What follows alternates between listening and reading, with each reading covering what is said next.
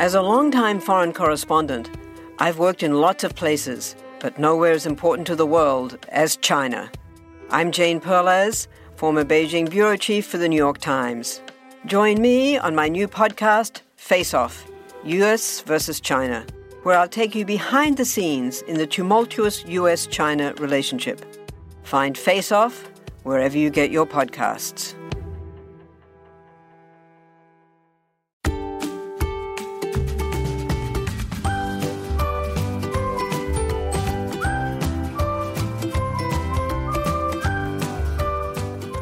Again, and welcome back to the Straight A Nursing Podcast. I am Nurse Mo, and I'm so happy that you're here with me today.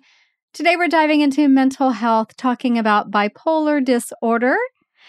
Before we do that, I want to take a minute to acknowledge my listeners, and this one goes out to an individual who uses the screen name of Gal from Ipanema.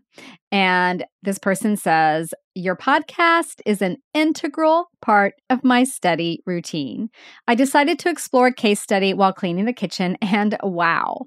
Although I'm in my second semester of nursing school, understanding and explaining fundamental principles still requires concerted effort and is not yet second nature. These case studies are delightful and powerful immersions into the real world setting, but experienced from the comforts of home.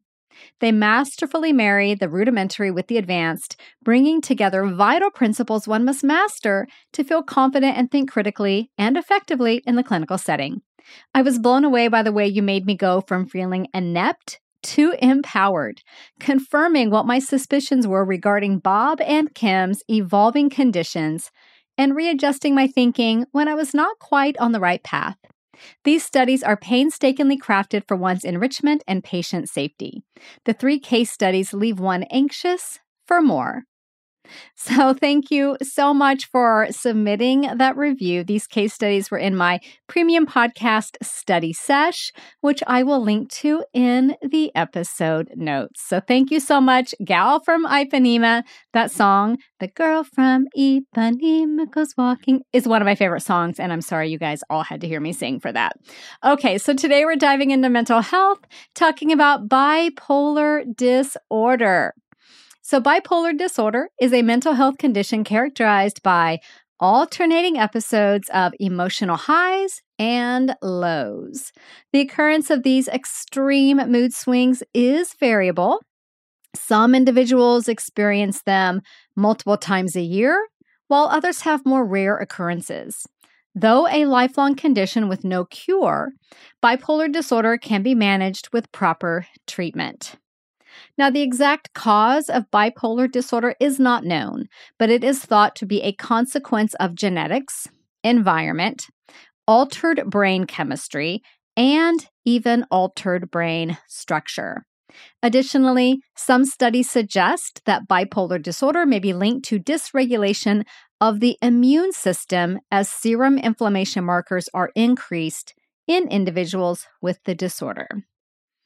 Individuals most at risk for bipolar disorder are those with a family history. A child born to a parent with bipolar disorder has a 10 to 25% risk of also having the condition. Additionally, highly stressful events such as trauma or death of a family member can increase the risk of bipolar disorder, as can drug and alcohol abuse. Interestingly, advanced paternal age, so on the father's side, advanced paternal age of 45 years and older is shown to be related to higher incidences of bipolar disorder in their offspring. There is an equal risk between males and females, with the average age of onset being 18.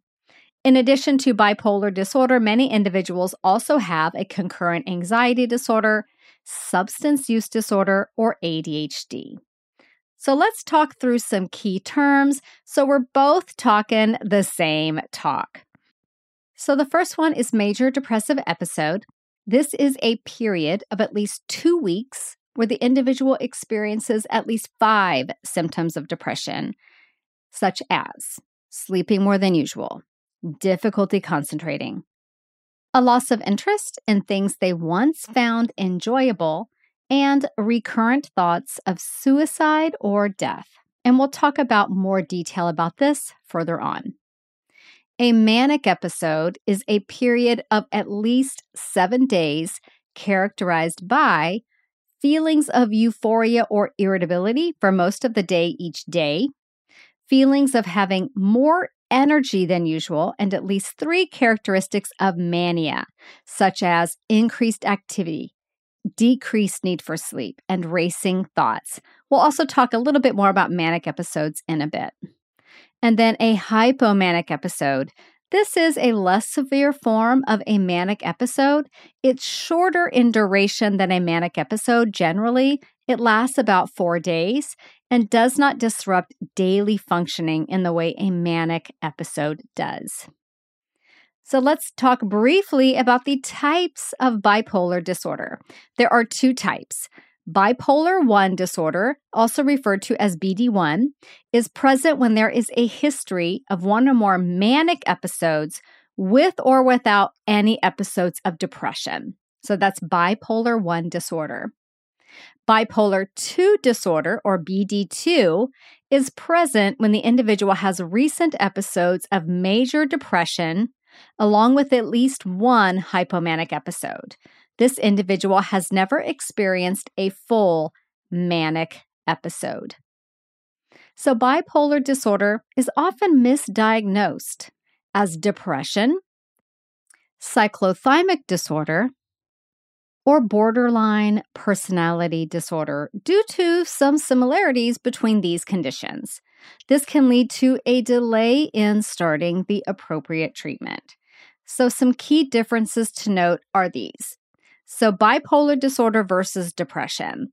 Because more than half of patients with bipolar disorder initially experience a depressive episode, this leads to a high incidence of individuals being misdiagnosed with depression. The individual with bipolar disorder will have a manic or hypomanic episode at some point, whereas an individual with depression will not. Now, bipolar disorder versus cyclothymic disorder. Cyclothymic disorder involves elevated mood episodes that don't quite meet the criteria for hypomania as well as depressive episodes that don't quite meet the criteria for a major depressive episode. And then bipolar disorder versus borderline personality disorder. Bipolar disorder patients experience varying episodes of depression and elation or mania, while those with borderline personality disorder experience varying episodes of depression and rage. Additionally, Borderline personality disorder mood shifts tend to be more rapid. We're looking at hours to days, while bipolar disorder episodes are of longer duration. So, there are definitely serious consequences and complications of bipolar disorder. The suicide risk is 20 to 30% greater in patients with bipolar disorder compared to those in the standard population. And there's also risk for injury during manic episodes due to decreased inhibition. These patients also have insomnia, poor nutrition, increased risk of cardiovascular disease and hypertension, increased risk of obesity, diabetes, and metabolic syndrome. Additionally, Additionally, patients with bipolar disorder are more likely to be involved in violence, both as victims and perpetrators. So, now that you have a pretty solid background understanding of bipolar disorder, let's go through it using the Straight A Nursing Latte method. So, we'll start with the letter L. How does the patient with bipolar disorder look? What do you notice about them? What do they state as their chief complaints?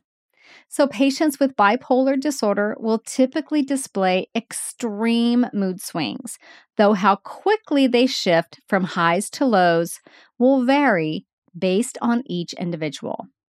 The signs and symptoms of mania and hypomania are similar, with mania being more severe, lasting longer, and causing greater disruption to daily life.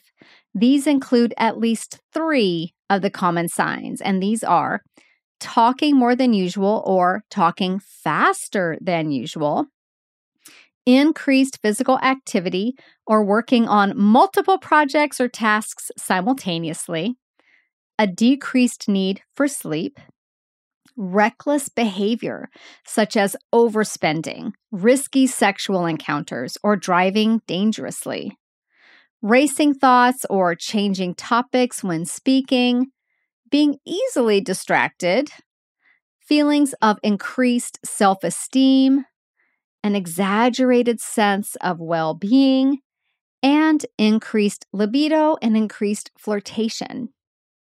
Now, manic episodes are further characterized by severely increased grandiosity and self confidence and can include psychotic features such as disorganized thinking, hallucinations, and false beliefs.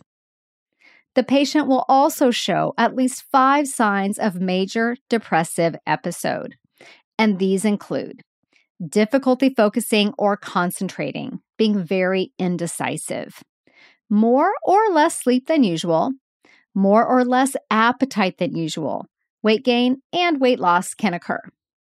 Restlessness, slowed speech, slower movement than usual, increased fatigue, loss of interest in things they once enjoyed, significant feelings of sadness, hopelessness, and even despair. Feeling guilt or worthlessness, poor hygiene, disorganized thinking, hallucinations, and false beliefs, and recurrent thoughts of death or suicide. Note that individuals with bipolar disorder may also exhibit manipulative behavior. This may help them feel more secure as the manipulation provides a sense of control in unfamiliar situations. So, now let's talk about the letter A. How do you assess the patient with bipolar disorder. One of the most important things you can assess is suicidal ideation and thoughts of self harm. If present, this patient is at high risk for self harm and requires a higher level of monitoring and intervention. You'll also assess frequency and intensity of manic and hypomanic symptoms, as well as the depressive symptoms. Assess the patient and surroundings for safety issues. Patients are at high risk for injury to self and others during manic episodes and at risk for self harm during depressive episodes. You would be surprised what just normal everyday items in a patient's room could be risk for harm. I recently had to do a skills training, and one of the trainings was about this. And pretty much everything in the room was at risk for being an agent of self harm. So it really made me look at things in a different way. You want to weigh the patient and assess nutritional status, as loss of appetite and weight loss are common. Ask the patient about drug and alcohol use and assess the caregiver for caregiver burnout Caring for a patient with bipolar disorder may involve considerable burdens and stress. You also want to assess the patient for comorbid health or psychiatric issues. Remember, many patients with bipolar disorder also have a concurrent anxiety disorder, substance use disorder, and ADHD. Nurse Mo here. Are you tired of sitting at your desk, studying for exams or the NCLEX? What would it feel like to get a bit of your life back so you could get up from your desk, go for a run, do things around the house, take care of errands, or even just take the dog out for a walk? Bet you can't because you need to study. Or can you? With Study Sesh, you will use auditory formats to the max to accelerate your learning, free yourself from your desk, and get your life back. Study Sesh is more than just a podcast. It's a form of highly effective auditory learning that is so much more than listening. Study Sesh involves thinking, analyzing, and even responding. This keeps your brain highly engaged in a way that doesn't involve reading or staring at a screen. Stephanie says, The audio flashcards are a total game changer. I am hooked. And Amy says, it forces me to use my recall of information and critical thinking without the option of choosing from four answers. The drills are brilliant, again, forcing me to fully understand the information. And Kara says, I thought I loved the regular Straight A Nursing podcast, but Study Sesh is on a whole other level. Combined, they provide excellent study material, and I feel like I've struck audiovisual learning gold. Study Sesh includes over 100 study sessions in four formats. Most are the highly popular pod quizzes, and the others are in case study format, power hours, and drills. Plus, more in depth topics come with study guides. Want to free yourself from your desk while you study for exams or the NCLEX? Enroll in Study Sesh today. Go to straightanursingstudent.com forward slash study dash sesh to learn more. That's straightanursingstudent.com forward slash study dash sesh. I can't wait to be your study buddy. So the next letter in the latte method is a T. What tests will be ordered? So, the physician may conduct or order specific assessments and diagnostics for the patient to rule out other medical conditions that could be causing the symptoms. And this, of course, will vary on each individual. The main diagnostic tool for bipolar disorder is psychiatric evaluation. This will include observation of the patient, discussion with the patient regarding their feelings, behaviors, and thoughts. A commonly used tool is the Mood Disorder Questionnaire, or MDQ. This is a 13 item questionnaire that has shown to have reliable sensitivity and specificity for a diagnosis of bipolar disorder when utilized with psychiatric evaluation. The patient may be asked to record their mood and sleep patterns as part of their initial evaluation, as well as throughout treatment. So let's talk about treatment next. That's the next letter in the latte method. Your key nursing interventions or treatments are to provide an environment of safety for your patient and for yourself. And you also want to avoid escalating behavior. In addition to maintaining a low stimulus environment, you'll also want to ensure there are no dangerous objects in the room. This includes anything your patient could use to harm you or themselves. This can be something as simple as the tray that the food comes on, Patients who are on safety precautions will not get a plastic tray or plastic plates. They'll get a paper tray and paper plates. They will not get knives. they will have to make do, I, I think, with just spoons to eat. You will want to take everything away from the bedside that could be used as a weapon. Even bags, even the biohazard containment bag will need to be removed from the room because that could be an asphyxiation tool. So you have to look at your patient rooms in a completely different light from that from that standpoint of patient safety. Other important nursing interventions are to use therapeutic communication to validate the patient's feelings if they become anxious, aggressive, or agitated. You should remain very calm when speaking. Anxious patients may benefit from physical activity, such as going for a walk through the halls. Offer restless patients easy to consume snacks like finger foods. You also want to set limits for patients who display manipulative behavior by explaining limits and consequences. Do not engage in bargaining, as this validates the manipulative behavior. Conversely, give positive reinforcement when the patient exhibits non manipulative behavior. Some patients will require the use of behavior contracts. These are signed documents outlining the specific behaviors to avoid and consequences of noncompliance. Patients with bipolar disorder will likely receive therapy from a psychiatrist. This can include cognitive behavioral therapy, this form of therapy teaches strategies for coping with stress, helps patients identify their negative beliefs and behaviors, and teaches them to recognize their triggers and replace negative beliefs and behaviors with positive ones. They may also get interpersonal and social rhythm therapy, IPSRT, interpersonal and social rhythm therapy.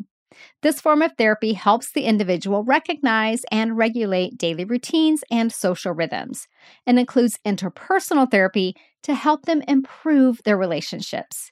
It also uses sleep wake regulation as a way to treat disruption of the circadian rhythm that can be common in bipolar disorder. Group therapy may also be utilized. Support groups and group counseling help patients gain perspective and form positive connections with others. And then there's family therapy. Addressing the complex issues families face when dealing with bipolar disorder has shown to reduce relapse rate. And then, of course, substance abuse treatment as needed. Bipolar disorder may be more difficult to treat in patients with concurrent substance abuse disorder, so it's always a good idea to address this as well. Now, electroconvulsive therapy may be utilized in cases where the disorder is resistant to pharmacologic therapy or the patient is unable to take the medication. This would be cases such as pregnancy or high suicide risk. This treatment involves passing low levels of electricity through the brain to induce brief seizures that can change the brain chemistry to reduce or reverse bipolar disorder symptoms. If you want to learn more about electroconvulsive therapy, I've got you covered in an episode entirely dedicated to that topic. You can explore that in episode 142. And for some patients, hospitalization may be required if they are suicidal or exhibiting dangerous behaviors. Now, let's talk about medications.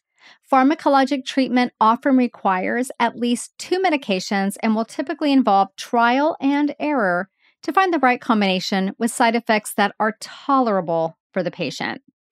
So, mood stabilizers such as lithium are considered the most effective treatment for bipolar disorder. But lithium does have a narrow therapeutic window with high toxicity risk. Signs of lithium toxicity include ringing in the ears, diarrhea, ataxia, and vomiting. The patient on lithium will require periodic blood draws to assess their level of lithium in the bloodstream and may also have renal and thyroid function monitored as lithium can adversely affect both. Other mood stabilizers commonly used for bipolar disorder are lamotrigine and carbamazepine. Second generation atypical antipsychotics such as olanzapine, brand name Zyprexa, and quetiapine, brand name Seroquel, may also be used.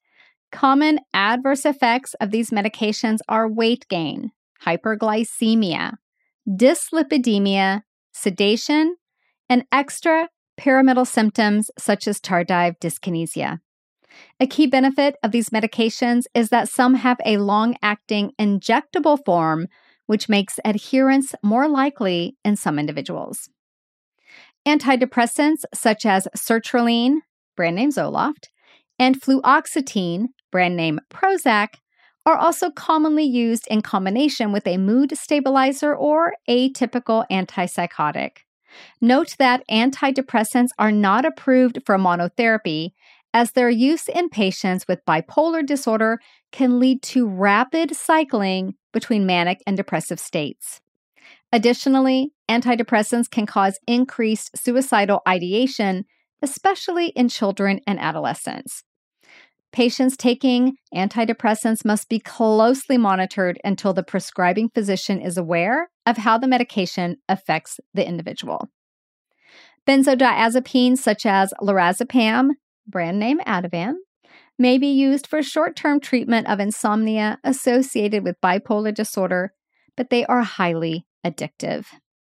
Anticonvulsants may be utilized during manic episodes by calming hyperactivity in the brain.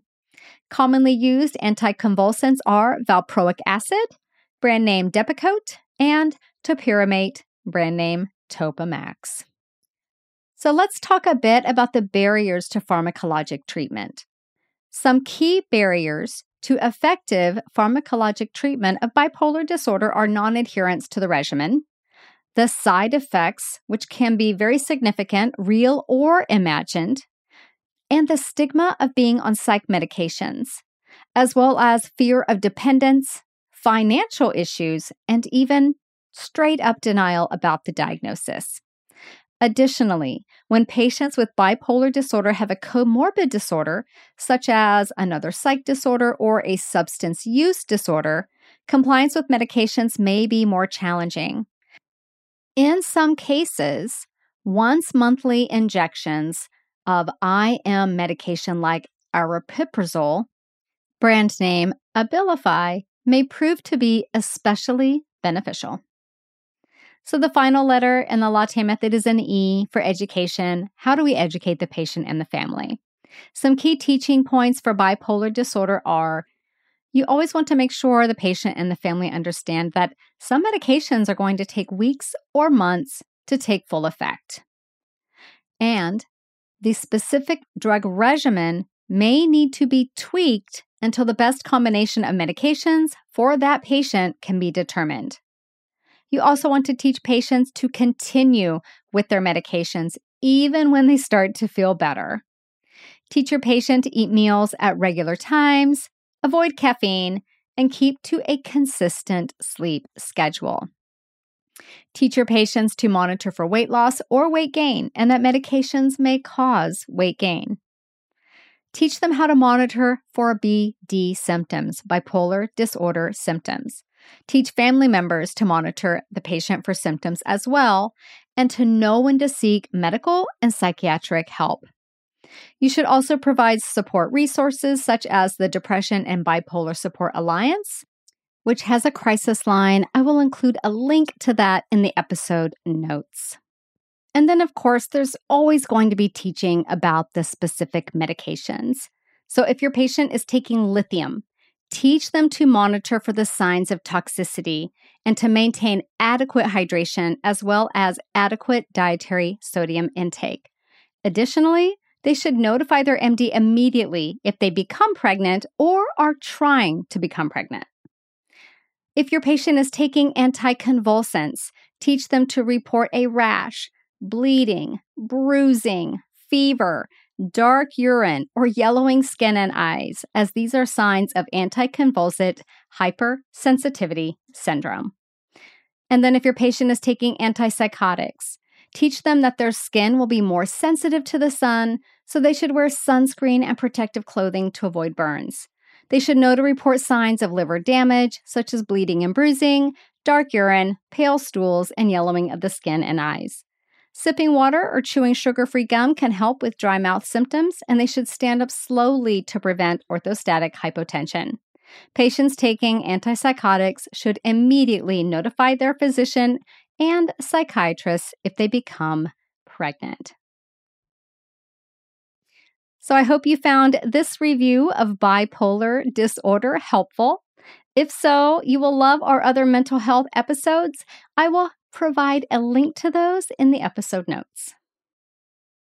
So, coming up, we have got a lot of bonus episodes coming your way. To make sure you don't miss a single one, make sure you're subscribed to the podcast. So, however your podcast player does it, it may be a subscribe button, it may be follow, whatever it is, make sure you're following or subscribed so that the bonus episodes show up for you like magic when they appear. So, the next one will be coming up very, very soon. And I'm going to be talking to those of you who think you might be too old for nursing school. Guess what? You're not. So I will see you in a couple of days to talk about that. Bye for now. This podcast is brought to you by Straight A Nursing.